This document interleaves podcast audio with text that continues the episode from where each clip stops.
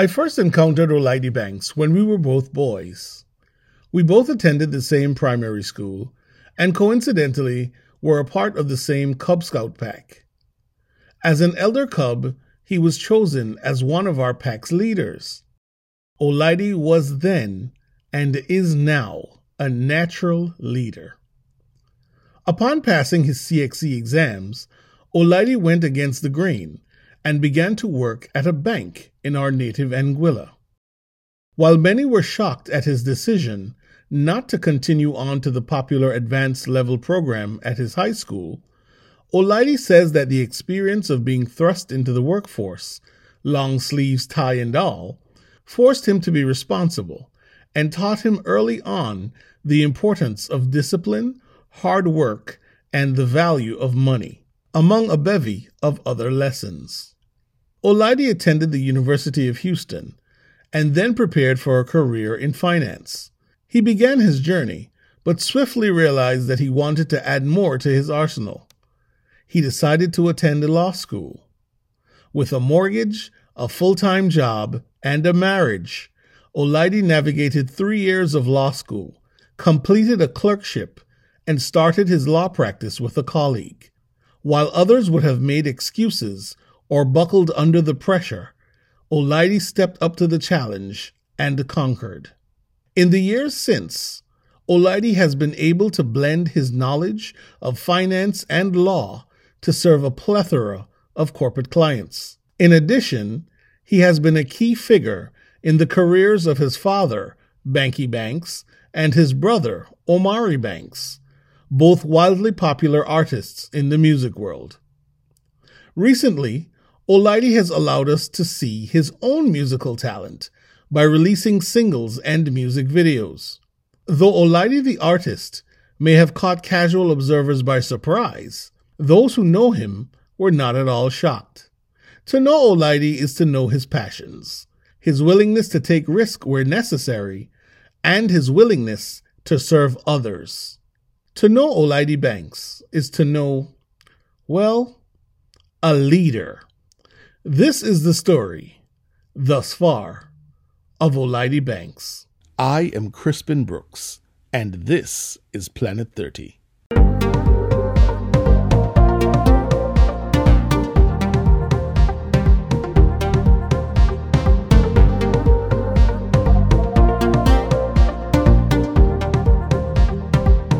He is an attorney at law, a musician, a father, and a husband. Or should I switch that around? Husband and a father. Olaide Banks, welcome to Planet 30. Hey, thanks for having me, Crispin. It's a pleasure to be on Planet 30, man. Oh, pleasure to have you, my brother. So you are from the same island where I, where I, where I was born, Anguilla. The beautiful island of Anguilla. Tell me a bit about childhood in Anguilla. Oh wow, that's going way back. Um, I had a had a great childhood, man. I, I think about it. I I was thinking about this today. You know, I walked a lot during my childhood. You know, Anguilla was a little bit of a different place. You know, you could you would walk everywhere that you were going, and I enjoyed that. Um, and even as a little boy, I would go walk not just to the store, but I walked from my grandmother's house to my mother's house, which were in different villages from between both my grandparents' house. Um, when we lived down in Rendezvous, I walked from Rendezvous up to the valley. So um, that's quite a, a distance. My, yeah, yeah, that's a, a, good distance. That's a good um, a good seven miles, I would say. Yeah, but um, I would say that a lot of my childhood, uh, uh, the joy and the good memories come from walking in just a time that I spent thinking when I was taking those walks childhood happens and and I must say one of the uh, memories I have of you as a child we we we were in the same uh, I I believe Cub Scout organization but you were the leader. Yes. you were older than I am. Yeah yeah yeah I remember that.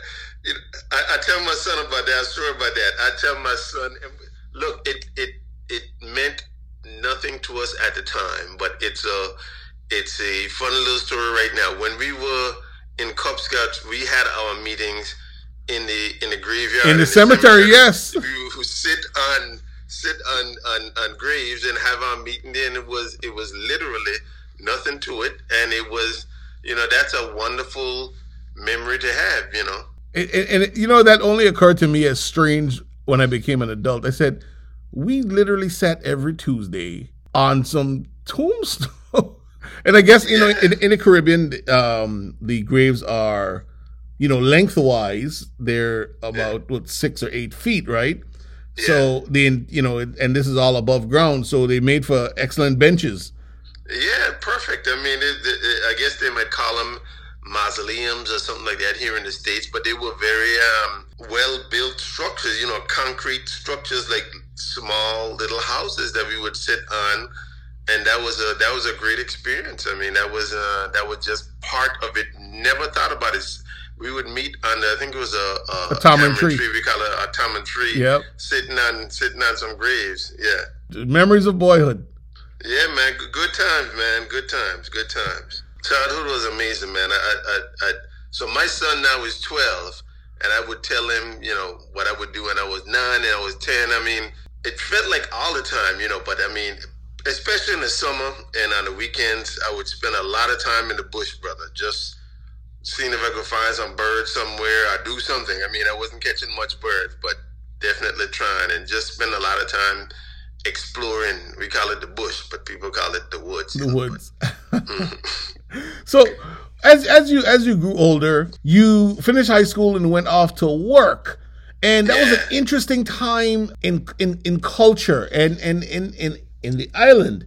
It was a time when the private sector was growing, hotels were booming.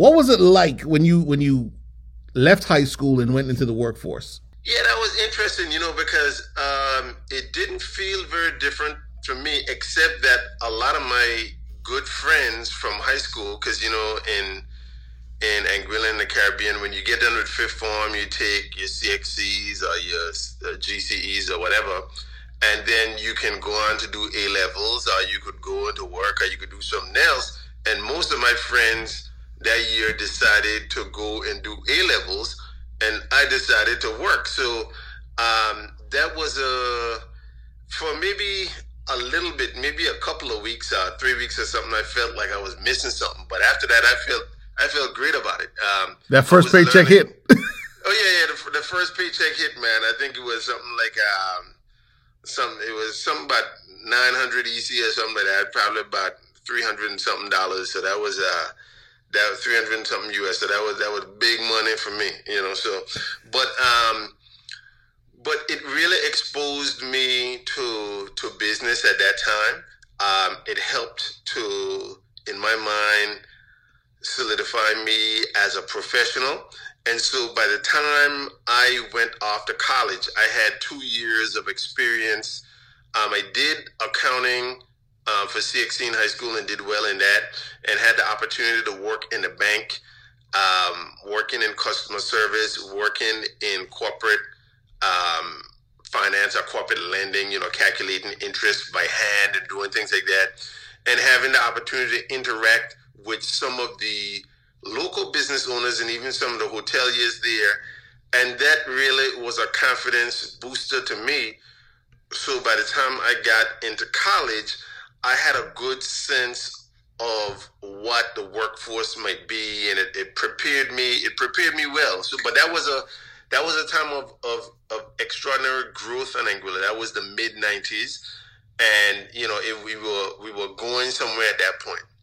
So let me ask you this then. In your opinion, is it worth it to go to work over A levels? Or have you have you interacted with some of your colleagues from that time and asked, "Hey, what was your experience like uh, doing A levels, and do you regret it, or vice versa?" Yeah, I think most of the people, most of my friends who did it at that time, it, it worked out for them, you know, because most of them ended up still going off to um, going off to college. Um, it, they they had some additional time in school where they could, you know, probably mature a little bit, be around their peers a little bit. So I think I think if you're going to take it seriously, or if you need a little bit more time uh, to be mature, uh, to to grow your maturity, I think that those A levels might be a good choice for me. I definitely I definitely don't regret the path that I took. And I, when I look back at at my friends and contemporaries, the ones that I graduated with who did it, they all ended up um, on an excellent path. So I I don't think necessarily one is better than the other. I think it may be an individual situation that that people have to look at on an individual basis. Mm-hmm. Gotcha. Gotcha. You left Anguilla and then went on to the University of Houston. So, two questions for you. Uh, why UH? And what? Tell us about your experience there. Yeah, University of Houston. You know, when I was when I was thinking about going to college, you know, the, the process of selecting and going to college now is much better thought out than it was back in those days. You know, people were going to college at that time, but now more people are going to college. We have more people who who went who could kind of give us advice. My mother went to college, but it was well before that, and I didn't have a lot of other people who that I knew personally that were close contemporaries who went to college. So I had relatives in Houston, I had relatives in New York, I had relatives in Miami. And so in my mind, I would go to somewhere that was that was my I would go to college where you know I had relatives where I could either stay with them or interact with them. Okay, and so I went and. My dad was living in New York at the time, and so I had spent some time in New York. Um, I spent quite a bit of time in New York. Knew way around the city pretty well. Um, and then I hadn't spent much time in Miami, but I had been there, and uh, I had a very good aunt and uncle in Houston, and so I said I'd go visit these different places. I went visit these different places um, the year before I was going to college, but I went like in um, October, November, and so when I went to New York, it was cold. This was the first. I mean, it wasn't even winter Crispin. It was like in November, so it, it was probably like in the fifties or something like that, forties or something like that. I was like, too cool, absolutely too cool. Can't deal with this. And when I went to Houston, it was in October, so it wasn't as oppressively hot as it is in the summer. And then Miami, I just didn't really get a sense of anything with that, even though that was a beautiful place. And so that was it. That Houston was a great place. My aunt was living there. I applied to school there and went to Houston. Right? It just literally based on the weather. But it, it turned out it turned out to be a great experience for me. Houston um, has the aspects of a big city, um, but it has a, a smaller ter- smaller town type of feel. Um, just like in Anguilla, you know, you say hi and good morning to people, and people expect you to say that, and you say that back.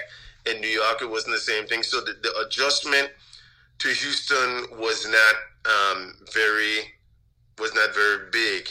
Uh, and then we also at the University of Houston, one of the things that were really helpful, I made a lot of good friends. We had um, made friends during orientation, um, and so a lot of those people are still my friends to this day, um, and that's 27 years ago.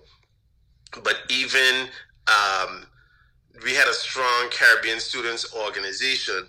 Uh, and so made friends from Jamaica, from every other island, Jamaica, Barbados, Bahamas, and all that. That was a real, that was a real good experience. Belize, I don't want to let leave out Belize. Um, that really made, that enriched my college experience. And those people are still my friends to this day. Some of them I interact with more than others. But so it was a great experience, and you know we had a great mentor um, who was faculty at the University of Houston who who was like an advisor to our organization. His name was Mr. Clark, and so he was really instrumental in mentoring me a bit. You know, giving me an opportunity to work on campus, recommendations, great stuff, man. So that was um, so that was my early time at um, at University of Houston, and then obviously I met my wife there. I met my wife, my girlfriend at that time, um, Danielle there uh, at the beginning of my junior year, and so that was that that story wrote itself. So that was it. That's always that's always a plus. Yeah, yeah, yeah. but I'm telling you, though, I, I, I, I don't tell this to a lot of people, but I do, I do have a just a very small tinge of envy for you, you DC and Howard people. You know, when I when I I remember I came to uh, I had already graduated, I was already working, and I came to DC um, with my job, I go there to do training and government contracting and all that. And so at that time, I hooked up with Perrin there, and then I saw you, I there. So I was like, oh my God, Ali's Anguillians there. And then the people there from St. Martin and all that. So that was a, um, that was a, that, that's the only, only little tinge. But, you know, realistically, when I was going, when I was going to college, it wouldn't have been that many other Anguillians and St. Martiners there so it wouldn't have been the same experience. So so Houston worked out for me, but that's the only little um, the only little jealousy I have is when I when I when I would see I would even sometimes I went to New York just walking through New York to work. I'm down. I think I was down in the village one time. I think I saw. I don't know if you were there. I know I saw Garson. I saw um, uh, uh, Pastor Cecil Stone. I saw. I was walking down the street. I said, I know these people. Yeah, yeah. yeah sure. I was like, but I know these people, and so that's the only thing that that doesn't happen in Houston. You don't walk around enough, so you don't see. You just don't see people that you that you know from your childhood and all that. But right, right. Houston but no, Houston, Houston, place. Houston, Houston's not a walking city at all. yeah, no, no, no. You get hit by a car. indeed, indeed. No, Howard, Howard was a good time. I mean, um, yeah, those little enclaves, you know, D.C., New York, Miami. You, yeah. a, a, a, as small as the island is, there were collections of people. You know. Yeah. So, did you experience any culture shock though? Um, having moved from tiny, tiny Anguilla to Houston, Houston is still a, a major city. Yeah, I did. I did experience culture shock um, in terms of some of the. I'll talk about some of the race stuff, you know, and so that that was that was some of the cultural things that I that I was exposed to that I hadn't been exposed to in person before. But even, you know, I had, I, I lived a blessed childhood. You know, I had a chance to travel a lot as a child. I traveled to New York. I spent summers in New York a couple of times. I spent summers in France when my dad was in France. I um, did, did um, not summers, uh, a summer in, in Europe when my dad was in France. Did different, so I was able to see the world. So it wasn't like shocking to me, right? Um, but in terms of I the first time I really felt like a second class kind of person was in Houston in certain areas where you went where um, just the way that people interacted with you um, you got the sense that they didn't they didn't see you as as fully human you know i remember one mm. experience that i had early on uh, a friend of mine, his name was Delroy, a Jamaican brother. He was in high school at that time, a senior very, Very Jamaican name. Very Jamaican name, just like Delroy Lindo. But but he um he was a senior in high school that time. I was a freshman in college, and so my first semester walking on walking on campus, walking on the sidewalk, and this guy just came down and he saw us there, and he just walked right into us and like pushed Delroy down. I mean, it was like it was almost a big situation, you know. And so, but it was just as if we weren't human beings, you know. And then in different situations um, that we had like that, but um, I found my tribe. You know, that that's one of the things that that's really important is finding a, a supportive network. But culturally, that that was one of the that was one of the things first I don't know if that was my first exposure to overt head on head on impacting me type of um, racism type situations, right? But um, but it was it was striking, was significant because I remember it, and that was almost 25 years ago, uh, about 25 years ago. So, and I remember I remember it very vividly. So um, that was a that was a powerful kind of cultural thing. But the, the one thing I would say, because I was connected to Caribbean people, the thing that I, that I had access to was a broader depth of Caribbean culture. Food from different islands. Um, man, we had um, you know parties and get together from different islands. So that was part of the cultural experience as well. You know, um, and even other you know people from other places in Africa.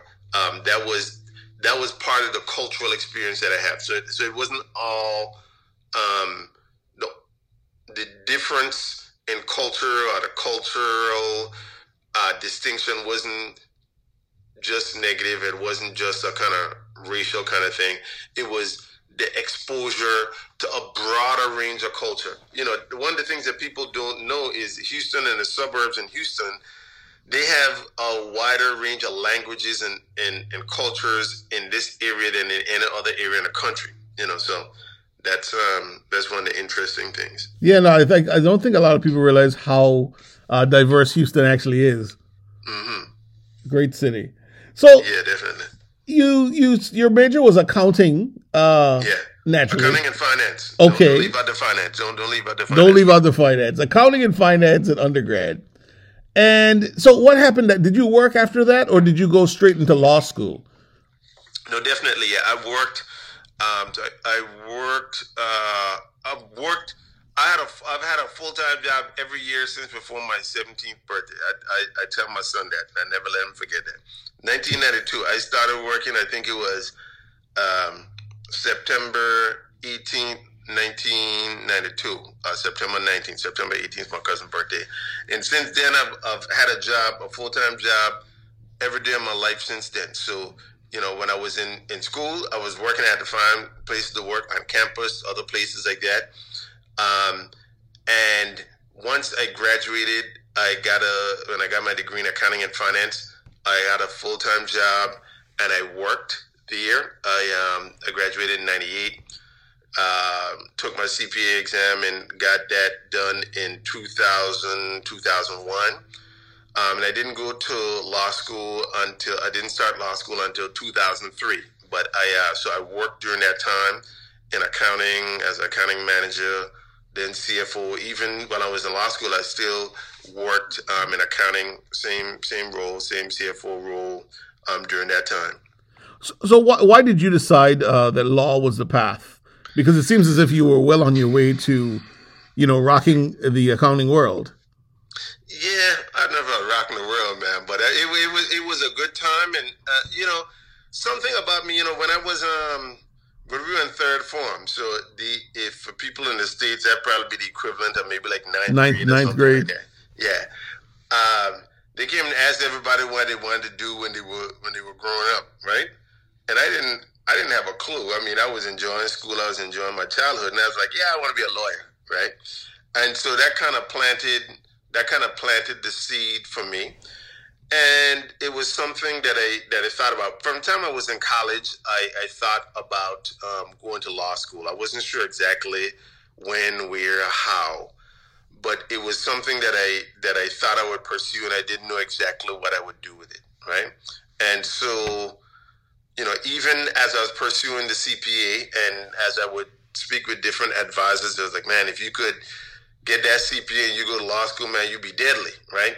And so it was something that I thought about, and you know, I had a, a, lot of support from my wife and people around me, and that's what I did. So you decided to do corporate law, and you know, for those that may be interested in that side of the law, because, and, and this is particular for the listeners in the in the in the Caribbean and um, our listeners uh, in Africa, because I know culturally there are some similarities. Well, lots of similarities, obviously.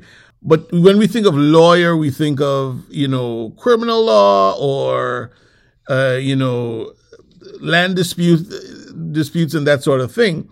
You went into government contracts, acquisitions, and energy. And tell us a bit about the work you've done within law.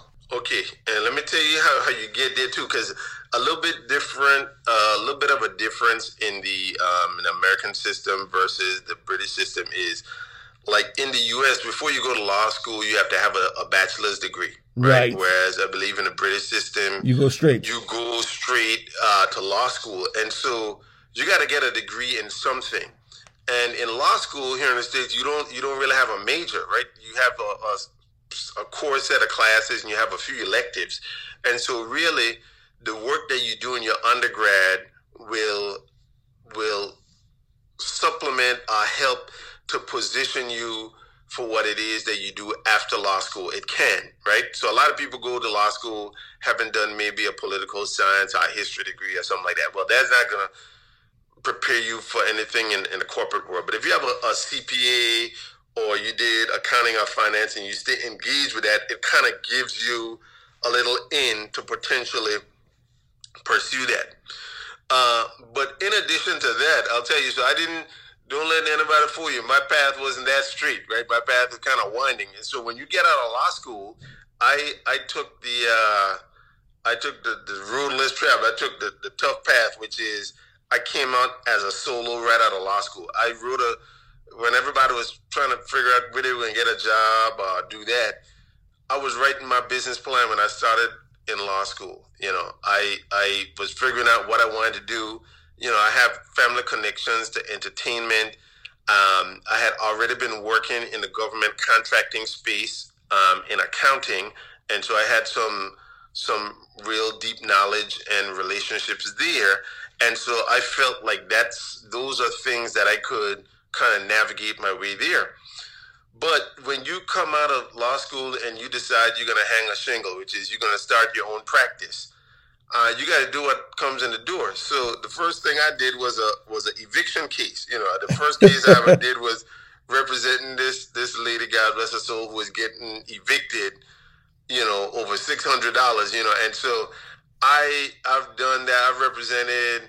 I've done eviction cases. I've done divorces. Done criminal defense you know, based on my background as a CPA, and we got, I started doing a lot of work with this because when I started practicing law, um, I got my law license at the end of 2006, and the market um, crashed in 2008, and so there were a lot of foreclosures and a lot of things um, going on around that time.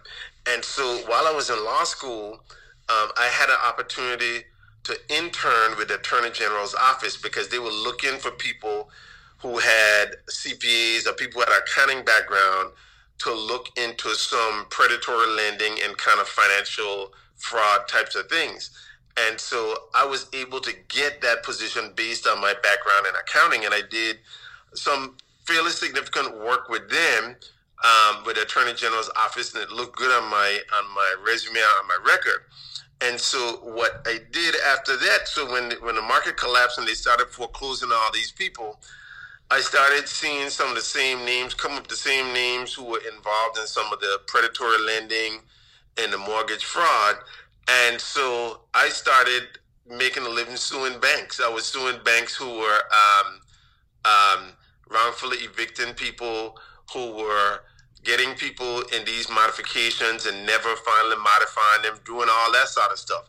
I was representing people on a criminal defense side, people who were being charged with mortgage fraud. So it was at a straight path, but it helped to really um, help me to build my skills, um, build some relationships, and learn what it is um, to have a straight back in a courtroom when you feel like overmatched. So that was um, so that really, all of that really helped me um, to put me on a path to where I am right now, doing the government contracting and construction, and really, really on that path. Mm-hmm. So when you started out, you probably had a very small office, sort of like the was it sort of like the the the, the depiction of lawyers on TV when they first start out with just you and the secretary. no, man, I had a big mahogany walls. No, man, of course, of course, man. Uh, so I started out with a brother, a partner, um, Patrick Ongwalo, man. And so we had, we in this little office suite. Uh, we didn't have a, a, a secretary. No, it, it, was us, man. We were, we were the secretaries. Patrick was a year younger than me, uh, a couple of years younger than me, even though he graduated a year before me, because I went to law school a little bit later. So this was now 2008 or so, and 2007, 2008 he was already on YouTube and that sort of stuff, man. we were making these little videos and doing things at that time that everybody thought was stupid, but now everybody's doing little. I'm making instructional videos that nobody's looking at, right? And I'm serious as a judge, you know, trying to try to tell people. But it was, yeah, we started out very, very, very um, humbly and meagerly in terms of in terms of our office, you know, and we um, even after that, so we practiced together for about maybe two and a half years. And I'll tell you this: I have this one desk. Uh, the one thing I did have was a really nice desk, um, and it was a it was, desk was about 250, 300 pounds, and I have lugged that desk through elevators and up flights of stairs uh, three or four times. The last time I did that about uh, about seven years ago, I said I'm not doing that again. So yeah, we start out and practice, yeah, that's how it is. You it's no it's no glamour and glitz. It's really about getting a foundation, really learning because what law school teaches you is how to think like a lawyer. But literally, you don't you you wouldn't know how to find your way inside a courthouse um, after you get done with law school. You don't know how to fill out one form. If somebody came to you and said they needed a contract for so and so, unless you had a forms book to go get it from, you'd probably be trying to draw that up from scratch. So it's a lot of learning. It's really a, a process that you go through to to build yourself. And the first few years that you're in it, it's really intense, like an apprenticeship, either under someone's tutelage or trying to learn from the school of hard knocks, learn it yourself. Because you know, one one one must ask the question um, with you know being a CPA, the experience in accounting, the experience as an intern, and a law degree. You could have been a rock star at, at a large firm. Yeah, you know, uh, that would be. You, you could, you would think so. It, it, it's possible. You know, I never really had those aspirations because, like I said, going into law school, I had a business plan. I was working on my business plan going into law school. I had a, a family. I, was already married by the time I was in law school. By the time I was in law school, I was already married for four years. Um, and so and by the time I was out of law school, I, I had been married for you know for several years. So, you know, when you go to that to that big firm setting, and people don't really understand this, they pay you a lot of money, and it's a prestigious type of situation, but they own you, right? They own you. You, um, you're gonna work a minimum of seventy hours a week, mm-hmm. and if you're mm-hmm. working below seventy hours a week, uh, you know, it's really frowned upon, you know.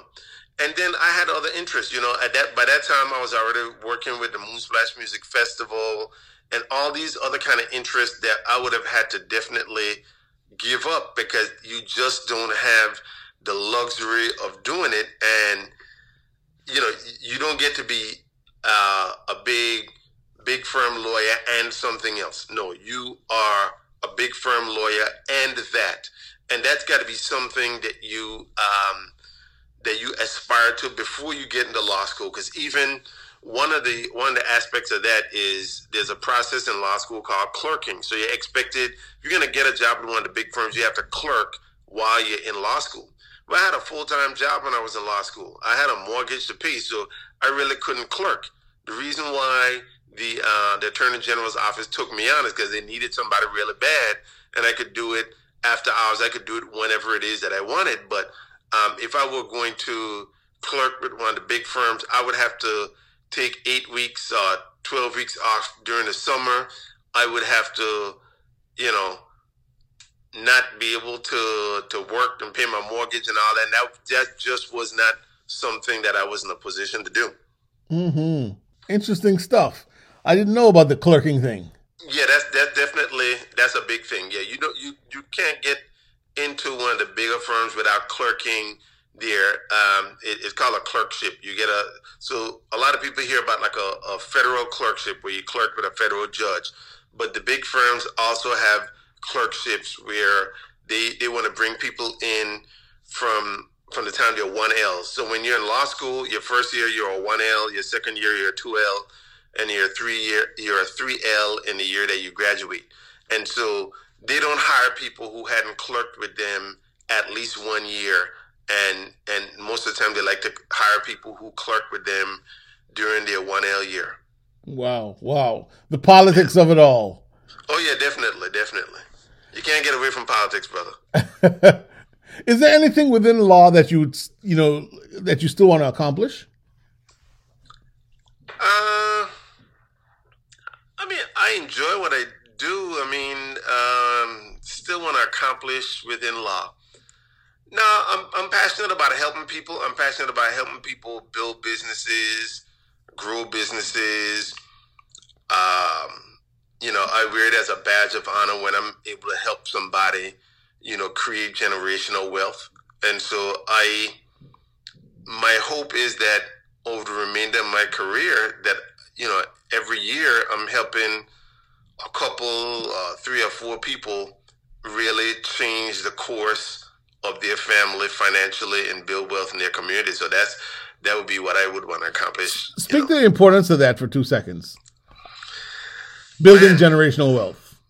Oh my goodness! I mean, if we get into into that, I mean, even even in Anguilla, even here in Houston, in the state, that that's one of the that's one of the big things. Being able to own things, own things like real estate, own things like businesses, um, I use this. the The Bible says a good man or a good woman leaves an inheritance to his children's children. So it's not just about what you leave to your children. The, the goal has really got to be to leave something for two generations down, and that's that's what's called a legacy, right?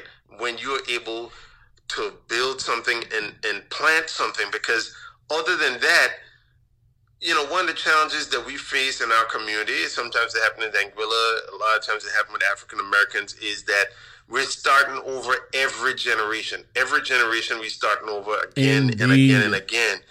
And so it really, we have to have a, a mindset uh, to make some sacrifice and build for the generation beyond. We can't wear, drink, smoke, drive everything that we earn, you know, because it doesn't matter how much you earn what matters is how much you you're able to keep from what you earn. You know, so you, that's a. You have an uh, an analogy about, yeah. about a mango tree. Uh, uh, share that with the audience. Yeah, the, the mango tree analogy is this. Um, you don't plant a, a, mango tree for yourself, and you don't plant a mango tree when you're hungry. You plant a mango tree for your grandkids. I use as an example my my grandmother, um, who's passed away now. 20, 21 years ago in 2000. You know, she planted a mango tree when I was a little boy. I was I wasn't even 10 or 11 at that time. And now that, man, but for seven or 10 years, that mango tree didn't bear anything. We're like, man, this mango tree is like a joke. This mango tree not bearing anything. But now, my aunt who lives there, she's got to call people and say, look, man, y'all need to come and pick these mangoes. The mangoes falling on the ground and all that. And now we have that connection to our grandmother because of a tree that she planted in her yard so many years ago. And so that's that's a perfect analogy for the investments that we make. And some of the investments that we make and some of what we build will not be financial. Okay. So some of the legacy that we leave will not be financial. Some of the legacy that we leave will be uh, the lessons that we teach our children, the work ethic that we put into them, right? And so even if we, we're not leaving people a boatload of money, even if it's a business that we started that we couldn't get past a certain point, there may be a generation that comes that has the knowledge, I have a different insight, I has a, a, a different connection to technology that could really push this thing to another level. So I really feel strongly about thinking through um, generationally and doing things beyond our individual instant gratification. Understood. Understood. I like that. I like that. Yeah, thanks. Very important. Now, you are a huge advocate when it comes to social justice and and you have a lot going on in terms of social advocacy. Tell us a bit about that. Yeah, so I I really I grew up in that, right? So people in Anguilla will know that um, my uncle um, was involved in politics. He just retired a couple of years ago. He had his last election a couple of years ago, um, Victor Banks, and so he was a good example for us in that. But also, just growing up, that was an ethic in our family. It was community service. I learned that from my grandmother. I, my both my grandmothers. I tell this story. You know, my grandmother, um, Evadne Daniels um, she, man, I mean, anytime I go to her house, she send me to carry food by somebody. You know, she send me with a little plastic bag and the thing, and I'm going to some old person's house. And, you know, that really was formative for me. You know, that was formative for me because my I never knew my grandmother working a day in her life until she wanted to work when when she didn't really have any grandchildren to take care of. Then she went to work in her brother's store, right? But um, and she did that to keep herself active. But she was always willing to share and and to give, and that was something that really resonated with me. I mean, she was adopting children all the time. I mean, there was no, we didn't have a foster care program, but she had a a, a foster care thing in our house because she just loved sharing, and so that that kind that's part of what I'm talking about in terms of legacy that she planted in me. And so when I came to the states and and Houston became a community that I was um, embedded in, it was something that I've always looked for opportunity to serve. And even with the Caribbean Students Organization, CSO, that I was a part of, a service was a big part of it. And so it started there. When I got done with um, with law school, I worked with the NAACP, and so you see the brother Crump um, on TV right now, who you know helped Trayvon's Martin family, yeah, ben, Benjamin Crump, all that. Benjamin Crump, yeah, and so you know there's a lot of other people out there doing because that's what we were doing as well, and so God bless him, you know, he was able to build a practice around that. But there's so many people that people don't know about who are out there serving the community like that, and that's what we would do. So twice a month, we would have these legal clinics where people could come in, they bring their issues, they get to talk to a lawyer.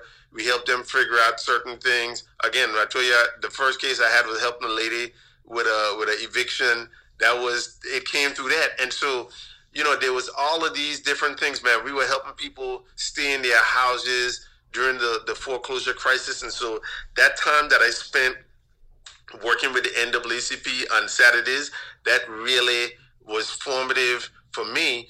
And, you know, because I had done the work with the Attorney General's office and learned about predatory lending, everything comes together. And so I was able to bring that to the table. And so that that's where that passion came. The passion started from my grandmothers who were women of service and then it grew from the organizations that I was involved in, and then I had the opportunity and the platform through the Attorney General's office, uh, Consumer Protection Division, and then with the NAACP um, here in Houston. And now I'm a member of a group called um, 100 Black Men, um, and it's 100 Black Men of Houston, the Houston chapter. And so it's a mentorship and service organization, and so that's that's one thing that I'm really passionate about, man, is service. And even if we talk about the music that I do right now, it, it's all related to that passion uh, for service, um, inspiring and empowering people.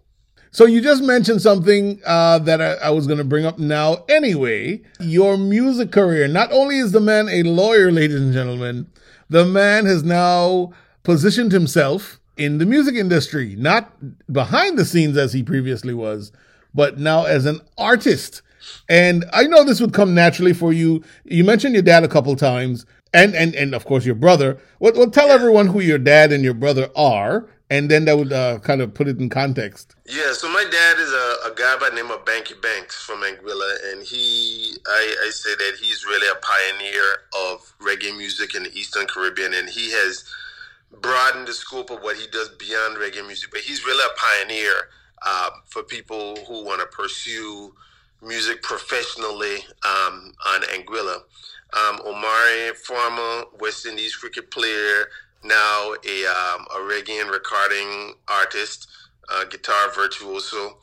And, you know, I had an opportunity. So that's why I say I had a privileged childhood, um, Chris, when I had – privilege and access, you know, and privilege doesn't mean money because so people think privilege means money, but it means access to opportunities. So from the time I was a child, I grew up around um, the music business. I remember vividly when my um, my dad went to um, to Sunsplash in 1983. That was a very big deal when he when he came back. You know, at that time, musical youth was a was like the biggest thing ever. And I don't know if people know about musical. Pass the Dutchie. Pass the Dutchie, yeah. So these was these little kids playing reggae music, man, and these guys but it was just fascinating for us as children to see other little children playing music on that level, and it was very inspiring. And so it was probably very annoying to my father, but all I was asking him is if he met musical youth and what they were like and all that. But that was um that was a big, big um, deal for me. But you know, growing up around the business, I had the opportunity to do that, and even uh, I was mentioning uh, to someone uh, this past weekend.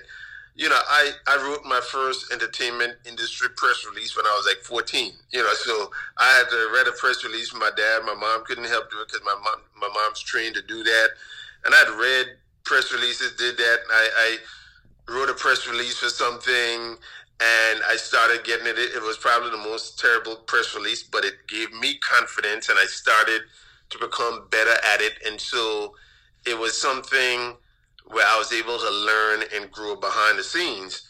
And then even um, I started, I would say, my professional work in the music business started in 2003. So that's almost 20 years now working really diligently with the Moonsplash Music Festival, working with Bankie's career to relaunch his music here in the U.S.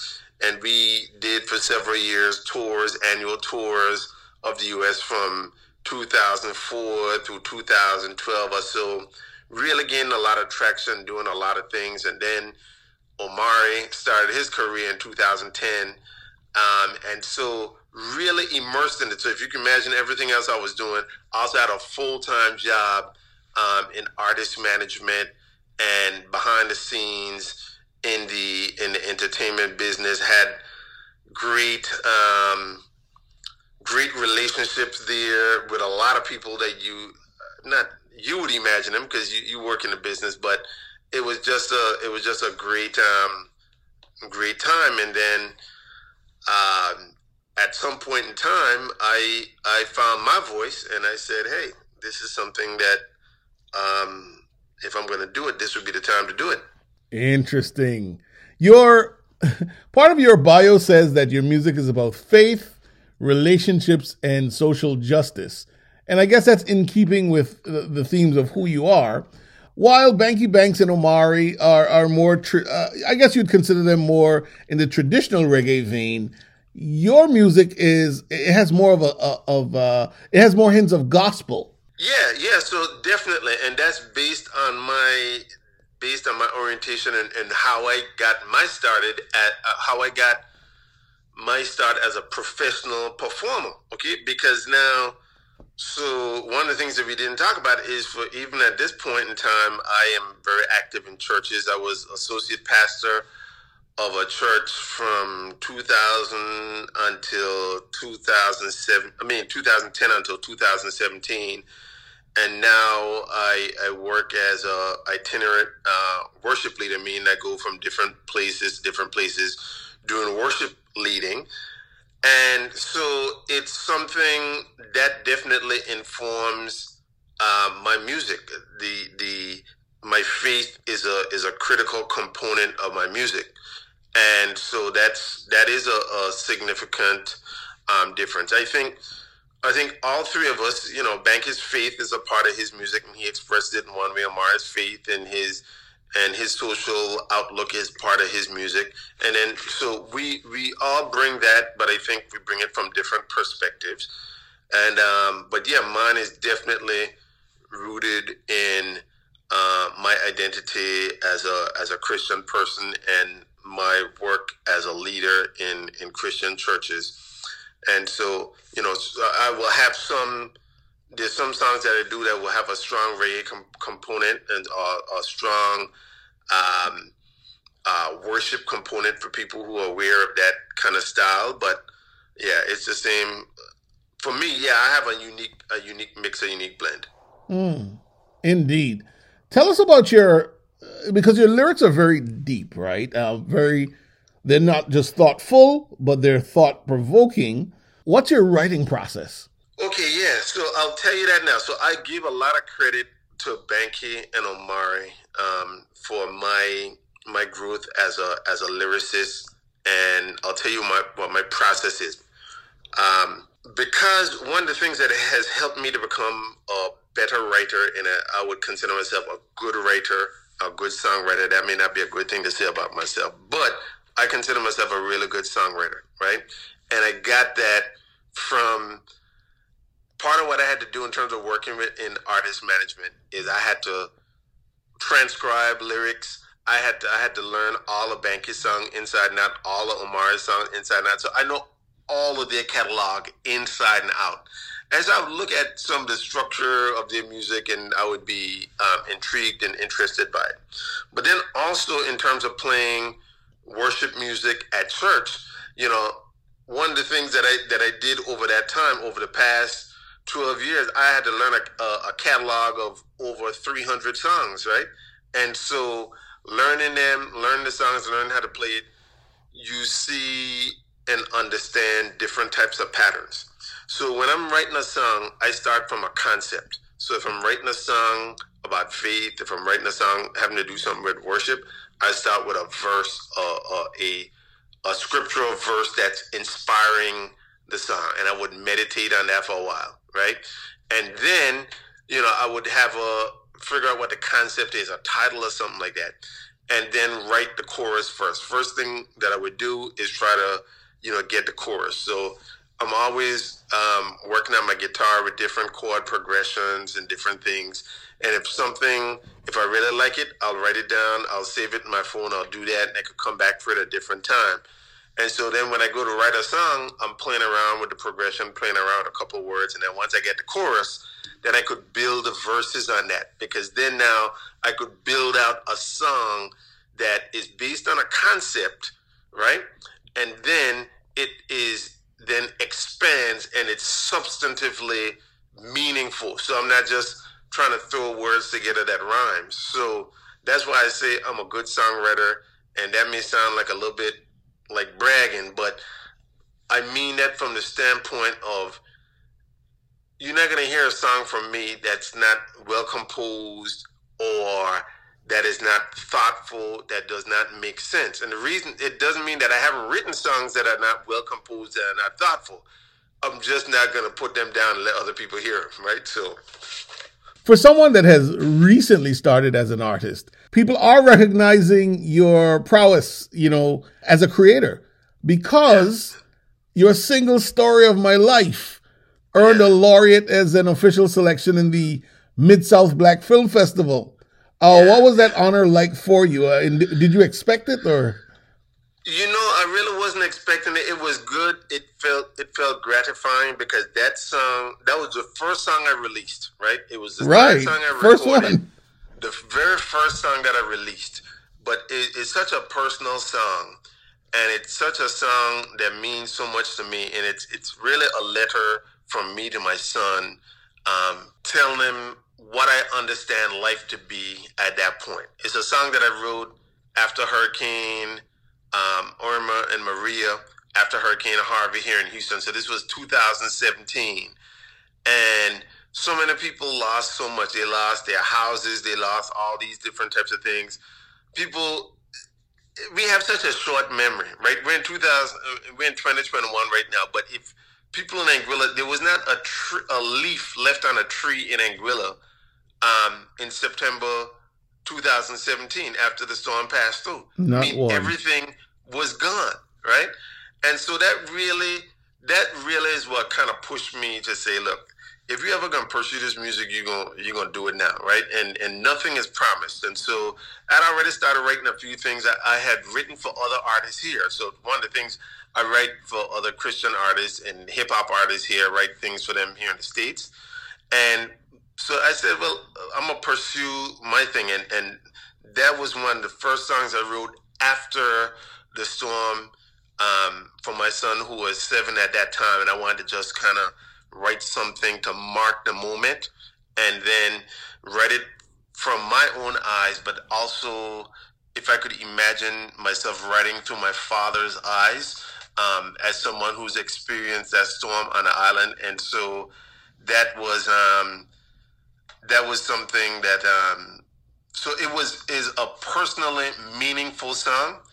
And for it to be received like that we did a we did a video for it that I really wanted to tell a, a good story and not just be like a, a video where I'm standing up there playing a guitar, but to tell a multi generational story, and that's that's what you see in the in the in the in the short film for the song, and so that's why they, they selected it, man. And I was I was really proud um, proud to have that happen. Indeed, indeed. First one out the gate. First one, yeah, yeah. So we got that, and you know, you know, one of the songs I did a song in 2020 called "House on Fire," uh, right? Uh, which is which is my next question. Tell us about "House on Fire." Man, "House on Fire" is now that is the song now that really pushed me to a level of um, recognition here, where where some people um, looked at Story of My Life and said, okay, well, this a guy. I mean, he plays music in church, and so you know, this is a song that we could expect from him. But you know, a lot of guys in the music business on the reggae side, you know, Cat Coore from Third World, Benjamin Myers, all these guys, the head kind of turned on his side, and it's like, well, that's this is this what you're doing now, you know. So, after after you know, after knowing you for so many years as, as Bankie's son, the lawyer. Exactly. Yeah. No, that's it. Hey, this is yeah. The, call Carlo Letter. That's Bankie's son, the lawyer, right? He gonna take his stuff. And so the thing about it is, man, you know, it goes back to the, the social awareness, the work that I do in the community. I'm just looking at stuff going on, man, and having the time to sit down during the pandemic. It was like this seemed like a this seemed like a movie I'm sitting in. I, this, somebody must be punking me, man, because I'm I'm seeing all this stuff happening. We got people getting killed in the street, people getting killed on video, and people are like, and and and people are making excuses. Well, I mean, yeah, he did get shot in the back, but I mean, we don't know everything that happened, right? But we know he got shot in the back, right? We did see a guy get choked out in front of a store um, for selling cigarettes. But I mean, he was a big guy, right?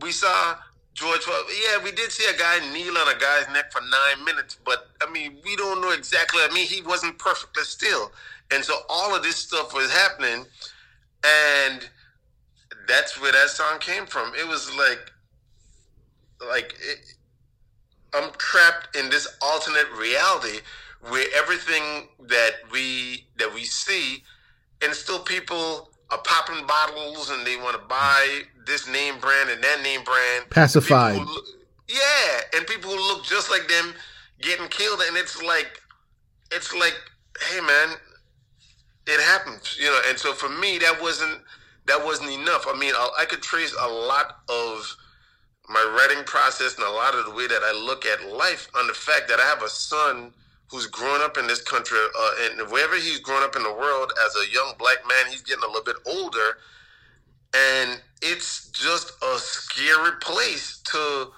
to raise a child generally, and to raise a young black man. I mean, and I'm a I'm a, not a little guy, and so he's gonna be uh he's gonna be a tall a tall guy. I mean, even in all his classes, he's always been the tallest, until now he's 12 years old, and people are looking at him like he's 16 or 17, and and it's just it's all of that. All of that came together in House on Fire, man. And so you know what really happened with that one is a very dear um, friend of mine. Um, uh, so a lady I really respect him is Pat McKay. She's with Sirius XM.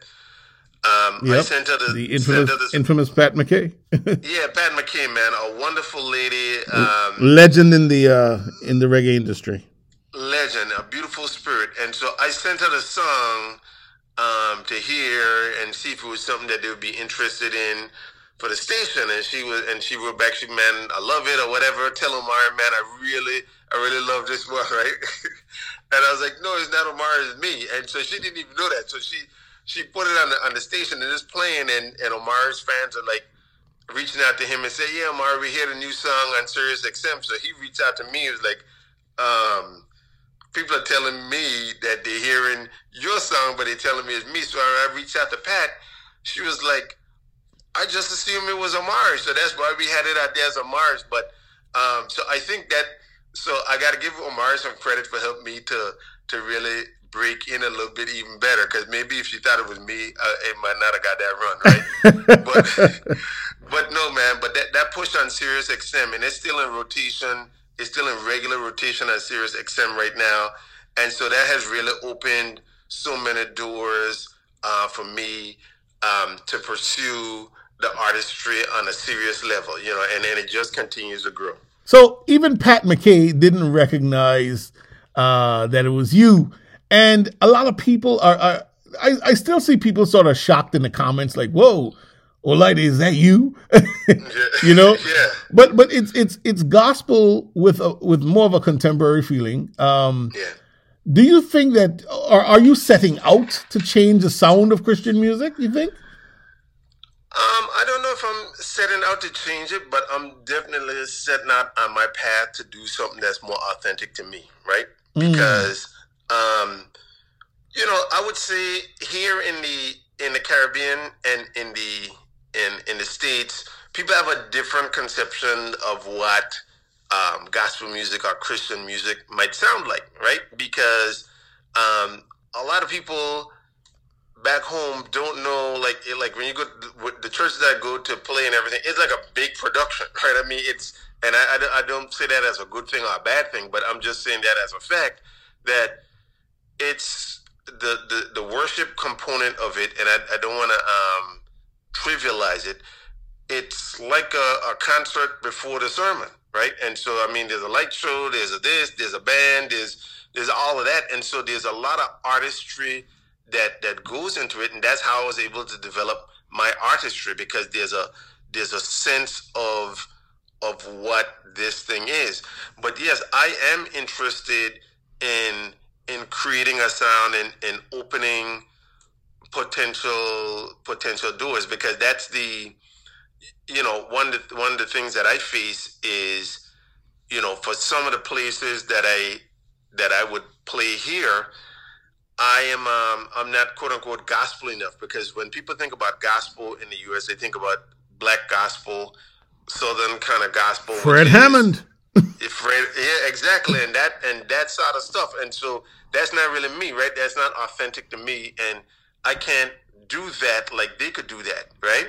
And if I and in Anguilla and some places like that, what I'm doing that sounds like too secular, right? I mean, like, dude, you it sounds like you got all these rock guitars and all this. What what's going on here, right? And so sometimes I don't. I wouldn't say that I'm a man without a home, but I'm kind of like a man without a home in these different places. But but what I've been able to do is because you're you're I not have, you're not Fred Hammond enough for the Americans, exactly. and you're not Jacob Miller enough for the Caribbean people. Exactly. but but what that's exactly how it is. But what I'm able to do now is, you know what? In the I figured out that in the in the churches here in the states, I'm just gonna do my thing because now I'm not really I'm not really competing, so to speak, with anybody else because my sound is different, and so there's always a spot that they could put me. Okay, this is a this is the Caribbean guy that sounds a little bit different. So it's not like, oh yeah, he sounds exactly like that guy, and then I get those comparisons. No, so once once and that's something that a guy that I work with here, really like my manager mentor here, a guy by the name of Andres Adams. Shout out Andres Adams. Um, he was able to help me with, and he was like, "Look, man, just be your authentic self. Don't try to be American." And we know that you're not a Jamaican, so you don't have to be a Jamaican. Just do what comes authentic to you, and present that, and whatever it comes out as, that's what we're gonna work with. And so, and so that's that's what I do now. In one of your bios, it says that you establish your roots in the Houston community while maintaining a while maintaining a strong or firm connection uh, to your Caribbean culture. How important is it for you to maintain that link to home? Because you know some people move to the states or move to Europe and they forget about the Caribbean, but you you, you have one foot in. And well, I remember one once you told me you'd been back to Anguilla six or seven times in in the same year. Yeah, yeah. There was there was some. Yeah, I don't do that as much now, but yeah, but there were times when I did that because again, I'm working with um, if I'm working with Bankie, I mean my mom is there. You got all that stuff going on. I mean, all my I'm the only one of my siblings here. My mother and my father lived here. My brother, my sister, everybody lived here. My grandparents were there, and so I have no interest in relinquishing that aspect of myself. It's very important to who I am. It's important to how I identify my family. Um, my wife, even though she's American, um, my son is an Anguillian. He wasn't born there, and so it's very important for me to. That's that's a critical part of my personal identity, and so I just I just can't see it any other way as me being Anguillian. So I'm an Anguillian, um, and I have an American experience. I, I, I, live in America a lot of the time, but I have I have business and I have my relationships in Anguilla. So, Olaide, what happens now when one of your gospel songs takes off? Where does that leave law? so, uh, uh that I, I think that would uh, definitely test your your passions. Would it be law or would it be music? Well, I don't really think that I'm gonna have to. I don't think I have to worry with that. But if um, I really see myself holy, and I don't see, there was a point up until maybe about a year and a half ago where I really wasn't comfortable with these different parts of myself. The parts never mixed, right? I mean, part part of part of the reason why a lot of people didn't know that I did music and I was doing music professionally is because I really wouldn't talk about it on certain aspects of my social media. So, you know, if, if, part of my social media was was music, and part of my social music, my social media was just regular life and and other things like that, and people really didn't know about it, right? Because I, I really, I felt uncomfortable mixing them. I, I felt a bit uncomfortable with the people that I work with um, in a professional legal setting, knowing that I did this music, and I, I didn't know how people would respond to that. Fear, and, fear of being judged. Yeah, that that was that, that that is true, you know, and that was a that was a fear that was you know that was me giving other people power over how I felt about myself. And I had to make a conscious decision. And I think I only really came to terms with it during the pandemic, during um, during a certain point in my life. So I had a I had a life changing event in um, in the, at the end of 2019. I ended up in the in the ICU, right? Um, and so when that happens, you you start to reevaluate, you know, where you stand in life, what's important to you, and coming out of that, I I said to myself, you know, I'm going to pursue the things that are important to me. I'm going to put my family um, as a priority in my life, and it really doesn't. I care about people, but I really don't care that much how people perceive me if I'm treating people in a respectful and an honorable way, right? So if I'm mistreating people, I care about how people feel about that. But if I'm treating people in a respectful and honorable way, I really don't care how people perceive me now about what they think is good, bad, or indifferent. And that was something that it took me into my 40s to be able to get to, and it took a life life altering event for me to be able to do that. And so now I'm just comfortable with that. You know, if somebody and and really it was something that I put on myself because nobody has either said anything negative about it or really it hasn't really impacted one way or the other. And so now that was one of the things that kind of put a ceiling in terms of what I could do musically. Because if you don't if you don't tell anybody that you're doing something, then they can't really know what you're doing, right? Right. And so now, so now the the the doors are busting open, and I don't think that I'll have to I'll have to deal with that that question. I am a I'm a lawyer. I'm a father. Uh, I'm a husband, and I'm an artist. And so all of these things you get wrapped into one. They're they're they're inextricable. You know, my my professional outlook, my critical thinking, it comes through in my music. My professional approach to the product that I that I put out, it comes through my music. The diligence it, it comes through in a way that I that I interact with my family. So uh, I'm not gonna have to choose. Now, having said all that, Yeah. what does success look like Olaide Banks? Yeah. So success, honestly, success looks to me like having an impact on people, having an impact on people, um, being able to teach good lessons to my son, being able um, to help my family um, build on the legacy that my ancestors did. When I talk about my grandparents, that legacy of giving, that's that's success to me. You know, being able um, to to support my wife in the things that she wants to do. That's that's what success looks like to me. In in terms of my music, when people um, message me and say, "Man, I was listening to your music and it, it really helped me through a tough time." That's what success looks like to me, you know. And that and so I'm I'm living success right now, and I'm I'm I'm hoping to to even ex- experience it on a higher level. Indeed. A, cou- a couple of uh, quick fire questions. Mm. What is the best advice that you've received about your music career? Uh, the best advice I would say is be authentic to myself. You know, early on, that was that was one of the things I was doing. I was trying to figure out what my sound would be. Well, how could I? Because I play the guitar. Um, I'm not a virtuoso guitar player like Omari. Omari is an amazing virtuoso, but I, I play well enough on the acoustic guitar to compose my songs and to um, have a presence with it when I present it um, in, a, in a live format, right? Um, but you know, trying to figure out, you know, what, you know, am I going to be this guy dancing around the place? Am I going to do what is it that I'm going to do? Right? Am I take my shirt off? No, but figuring out that I could just be me. The just, gospel, the gospel artist with the six pack. yeah, yeah, yeah, that, yeah that, that's not gonna happen. Yeah.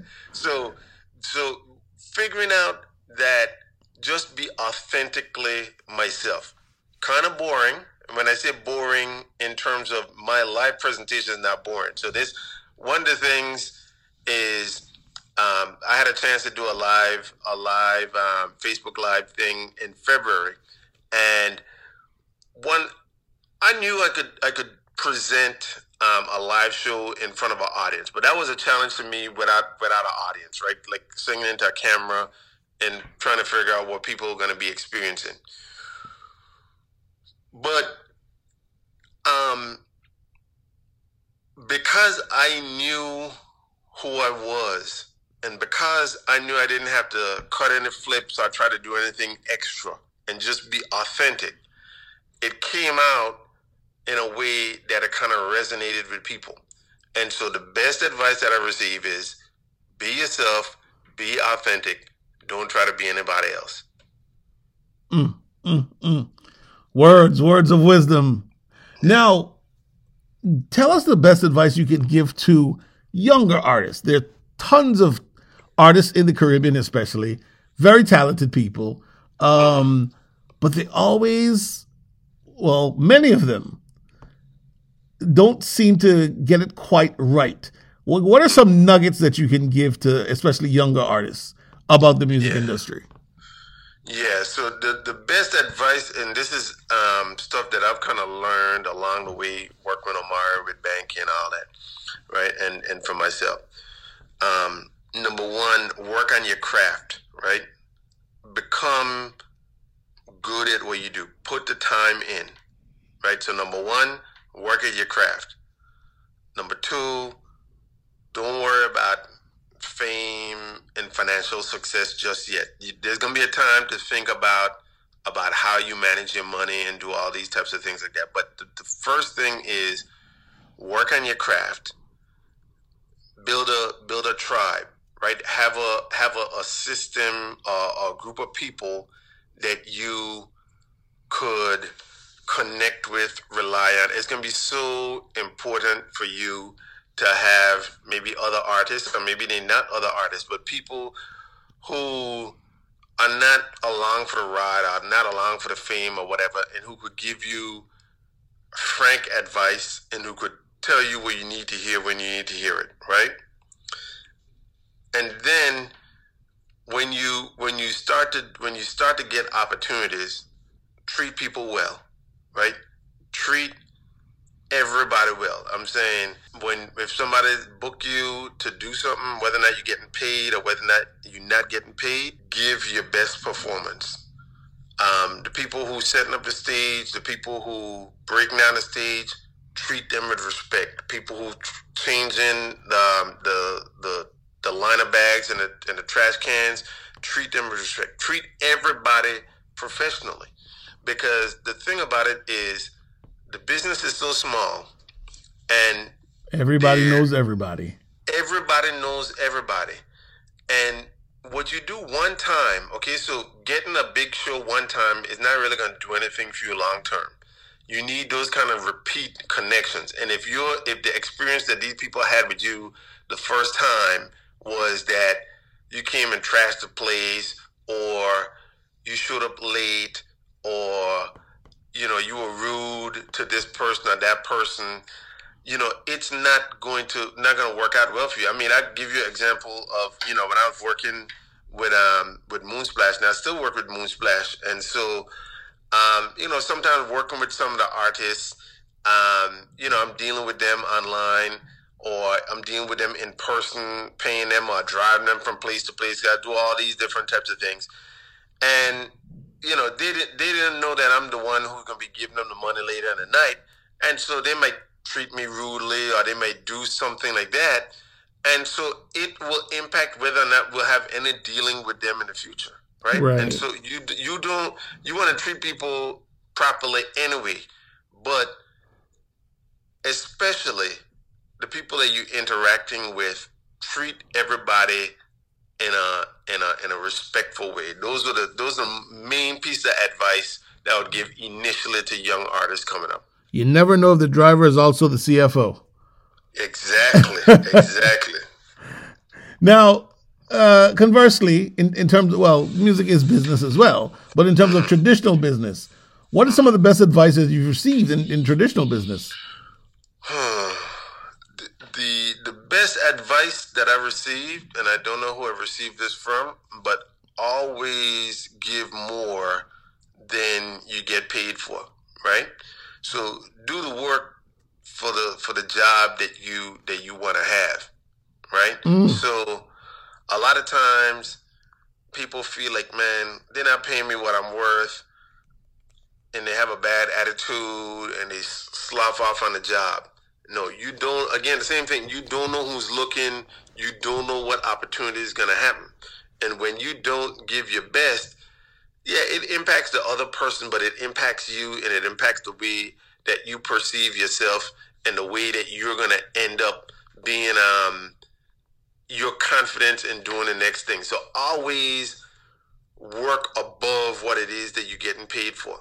You know, let let people let let people have that impression of you. Don't don't work down to the job that you got, and God forbid, don't work less than the job that you got. Wow, wow, wow, wow. Now, specifically for entrepreneurs, give me your top three nuggets that you can drop to anybody thinking about starting their own business. Mm, yeah, so thinking of starting your business, the first thing I would say is, you know, really, really think it through, right? Think it through what it is that you're going to do and, and, and figure out why it is that you're doing it. Number one, uh, I, I, use this here and I think I've been on a, a big kick with who, what, why, where, when, and how, right? But your why is so important, right? Understand why you're getting into this, right? Is it because you're looking for prestige? Is it because you want to change the world? Understand why. And I'm not going to make your, your why good, bad, or other. But don't lie to yourself about why you're doing it. Don't say you're going in to change your community if what you're trying to do is make a lot of money. Right. Right? Because that's going to impact what you need to do. So understand your why, right? That's one thing. The other thing, and it relates to in entrepreneurs, it relates to music, it relates to me start my own thing. Make it a personal ethic to treat people fairly, right? To you know, pay for what you get, right, and give people a, a good day's work for what it is that you're doing. That that's again, I don't know if that that may not seem like like oh big advice for entrepreneur, but having a mindset where you where you're gonna treat people fairly and with respect. Mm-hmm. And then mm-hmm. the, a, a third piece of advice would be to get some advisors. Ooh. Right? Get get get some advisors, get some people around you. And and the thing about it is um there are a lot of of people people don't know people How do you pick I, those I people though? cities. Well, you you interview people, you ask different people. So like I was about to say like people don't know. People just call me all the time and I talk to them right? Yeah. So you you like they say, a closed mouth don't get fed, but sometimes you just got to ask questions. So, um, whether it's me, whether it's not another uh, another attorney or somebody like that, I'm just saying. I'm not even talking about hiring somebody to do work. I'm talking about start interviewing people and start seeing whether or not these people might be part of the tribe that you will that you will put together right? But you want to get good advice. And the only way that you're going to find these people is by building relationships, starting by building relationships, getting around people who are doing it. Sometimes what you need to do is get around other, like the professionals. You might want a CPA, um, somebody who really understands the numbers. Well, if you're young and you're starting out, it may be wise for you to find somebody who's young and starting out as well because you not only can you guys grow together but you know you could the the the relationship that you have with them could also benefit them. If you just want to go and get somebody who's got 20 years experience and just mooch everything off of them you're not really bringing anything to that relationship right? So find people who you could also help as they help you, right? Because you may be able to give them advice in something. Because again, people who may be young CPAs and young lawyers, nobody taught me how to sell when I was in um, when I was in undergrad or in law school, right? Nobody taught me how to sell and bring in a client. I had to learn I had to read a lot of books and do all that sort of stuff after school to learn how to sell. And so, you know, those those younger professionals they don't know how to sell and so they don't know how to find clients. And so by you reaching out to them, you may help them to find a client and you may help them to learn how to how to sell and they they become part of your trusted network, right? So th- that would be some of the advice I would give to young entrepreneurs. I mean, the other stuff, the other things that people may think about, like protect yourself from business, read your contracts, uh, that goes without saying, right? That that's just, it probably shouldn't go without saying, but uh, it goes without saying that you got to protect yourself. You got to read your contracts. You got to have somebody to do that. But I think a big part of success is the relationships, building the relationships, treating people right, bringing value in these things, and really thinking through what it is that you want to do, and knowing your why.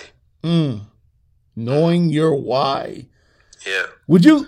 And and I know that you've you've uh, been a guest lecturer at universities. Would you consider yeah. teaching at all? Yeah, so right now that's what I'm doing this summer. Um, at there's a school called University of Houston downtown. It's separate from the University of Houston campus that I went to, but it's a part of the same system. And so for the past six years in the summer, I teach. Um, I co-teach a class called Professionalism for Accountants in the MBA program. So on Tuesdays and Thursday nights, we get together for four hours each night, and wow. I'm dealing with yeah, exactly. I'm dealing with MBA students and preparing them for life as professionals. And a big part of what what I'm bringing to the table in that class is the practical aspect that we're talking about, which is um, how do you get past the theory that you have? Because a lot of people, I mean, anybody who's had to hire people coming out of college, the biggest complaint that people have is, look, man, this person got a degree and they don't have a clue about what to do and they don't know how business works. And so this school, um, University of Houston downtown, they they they created this class specifically for that purpose, is to help the next generation of leaders to be prepared to hit the ground running when they get in there. So I get to be a part of that class. And uh, that's a curriculum that's developed by um, uh, a lady named Dr. Lloyd and myself. So Nice, nice, nice. And Yeah. one of my favorite questions here on Planet 30, uh, you right. mentioned it uh, before, but books. What are some of Olaide Banks' favorite books? Or oh those that you'd like to recommend to the audience? Yeah, so I would say one of the one of the most important books that I've read um, is a book called Think and Grow Rich. I think somebody else mentioned it on your podcast It, before. it, it, it's a popular one. I think um, I did an interview that has not aired as yet, uh, that has not been published. And uh, the young lady mentioned that as well. But go ahead, Think and Grow Rich. Yeah, but yeah, definitely. I think at least a couple of people in season one mentioned it, right? Um, but yeah, and that's a book. Literally, I bought at least twenty copies of that book and given out, and I've got seven more copies in here um, that to, to give out. When anytime I, I see somebody um, who seem like they might be serious, I give them a copy of that book because it's a it's not a book about getting rich. It's a book about um, you know understanding how to treat people with respect and dignity, um, and understanding the power that lies within you to be able to accomplish the things that you do. So that that's a big book. Um, anything by and so the author of that book is Napoleon Hill. Anything by um, by Tony Robbins. Tony Robbins is a motivational speaker. Um, he has books called Giant Steps um, and Unleashing the Giant Within then, yeah. you know, yeah, those are those are great books I would recommend. In terms of business books, I'm reading a couple of books right now. There's a book uh, by a brother by the name of Charles Blow. It's called. Um, let me tell you, it's right on my desk here. It's called "The Devil You Know," right? and it's it, it's called "The Devil You Know," and it's about um, African Americans. How is how uh, it's a it's a strategy or it's a a theory or hypothesis in terms of building wealth and power here in the U.S. Um, reading a lot of books like that right now. I'm reading, I'm reading um, Marcus Garvey's collected um, Speeches. um, speeches right now. Uh, I got also right here. I'm just looking at my bookshelf while we do it. Um, there's a a book um, called 400 Souls. I'm reading Cats. So a lot. I'm in this mode right now where I'm reading a lot of books on the Black and the African American experience, and, and just really to try to to understand that a little bit better and help people help people with that. I read the Bible a lot, man. There's a lot of powerful wisdom and knowledge in the Bible, and I'm, I've been reading the Bible for more than 30 years, and it's it's one of the more um, impactful books in my life. Um, a lot of other books, business books. There's a there's a uh, a book called Good to Great by Jim Collins. So I I just recommend people to read, man. I read. I try to read a book a month, right? Um, sometimes I do better, sometimes I don't do as well, but just read, read, read. The more you read, the more um, knowledge you could unleash. Indeed, indeed. So tell us, what's the next big thing for Olaide Banks? Well, the next big thing, man, I got. Um, I am. I think that my first album will probably be released um, in the fall of this year. Um, I, I I have some music that's already finished but not released yet. Um, I just got one of my songs to listen to yesterday. Just got finished mixing, and so I'm feeling really good about that. Um, so that's that's a big thing, and I'm I'm also you know really excited about what it is that I'm going to be doing professionally, legally, man. I'm I'm I'm really been inspired over the past month, um, like I was mentioning a little bit earlier, to help a few more people achieve some real success. So that's something that I'm just going to be, you know, keeping my mind and my spirit open, um, you know, to really help some people grow. I, I really enjoy the process of working with an entrepreneur or business owner who's at a certain place mentally um, and who's willing to kind of make the sacrifices and really work with them on that journey. So that's something that I'm I'm really excited about over the next few years, is really helping some people get to that point. And then um, also from um, I really am looking to on the entertainment side.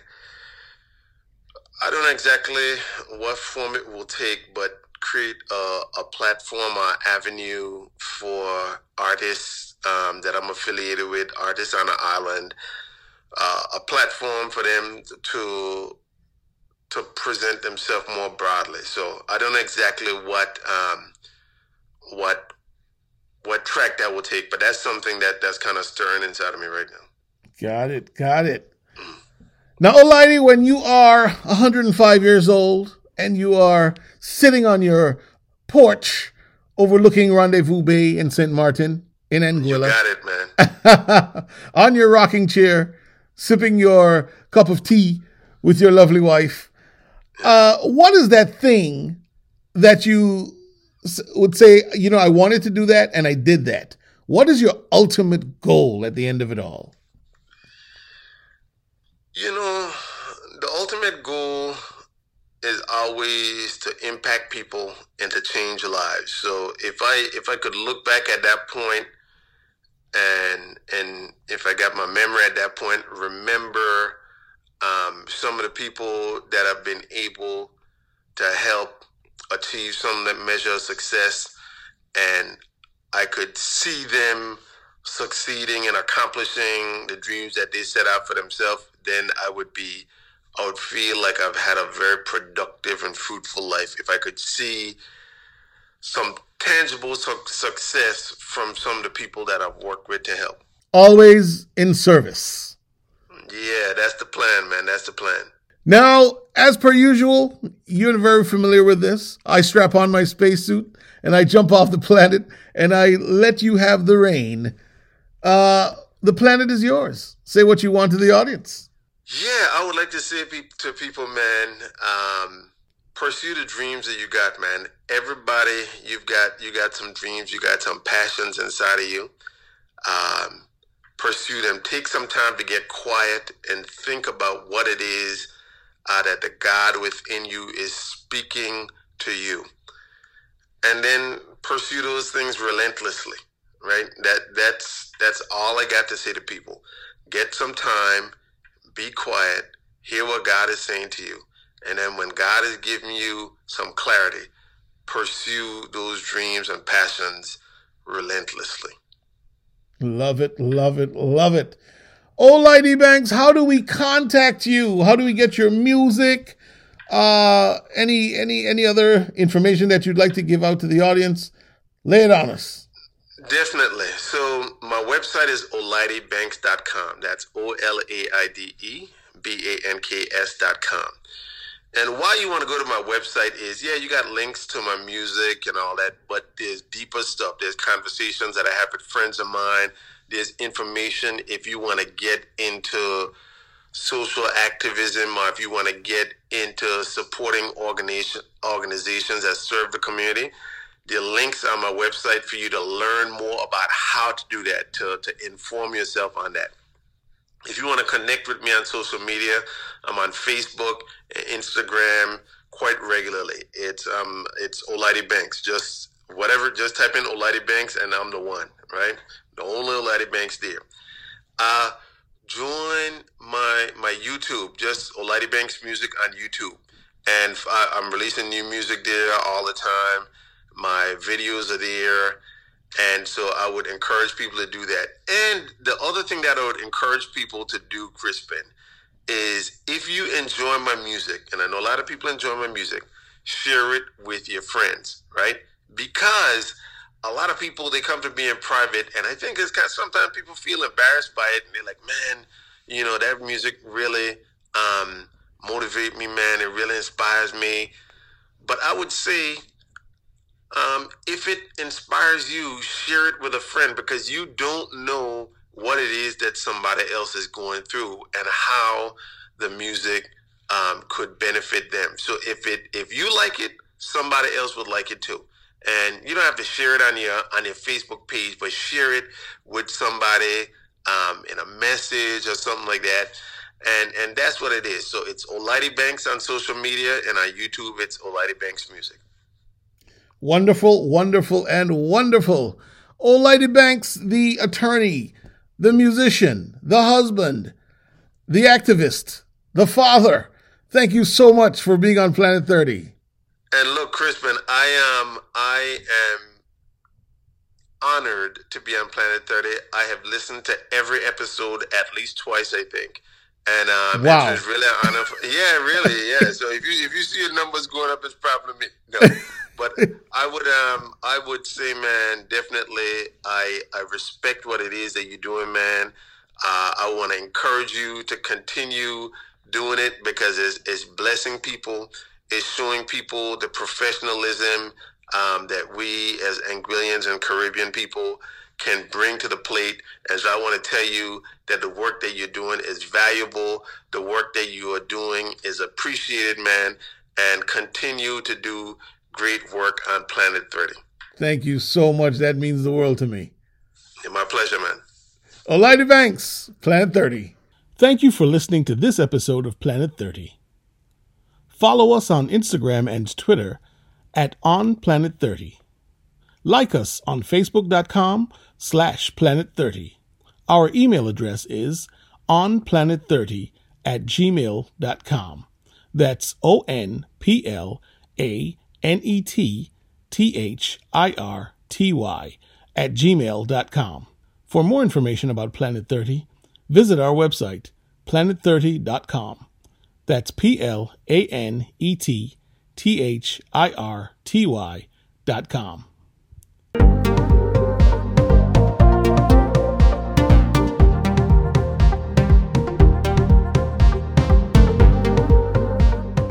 I am Crispin Brooks, and this is Planet 30.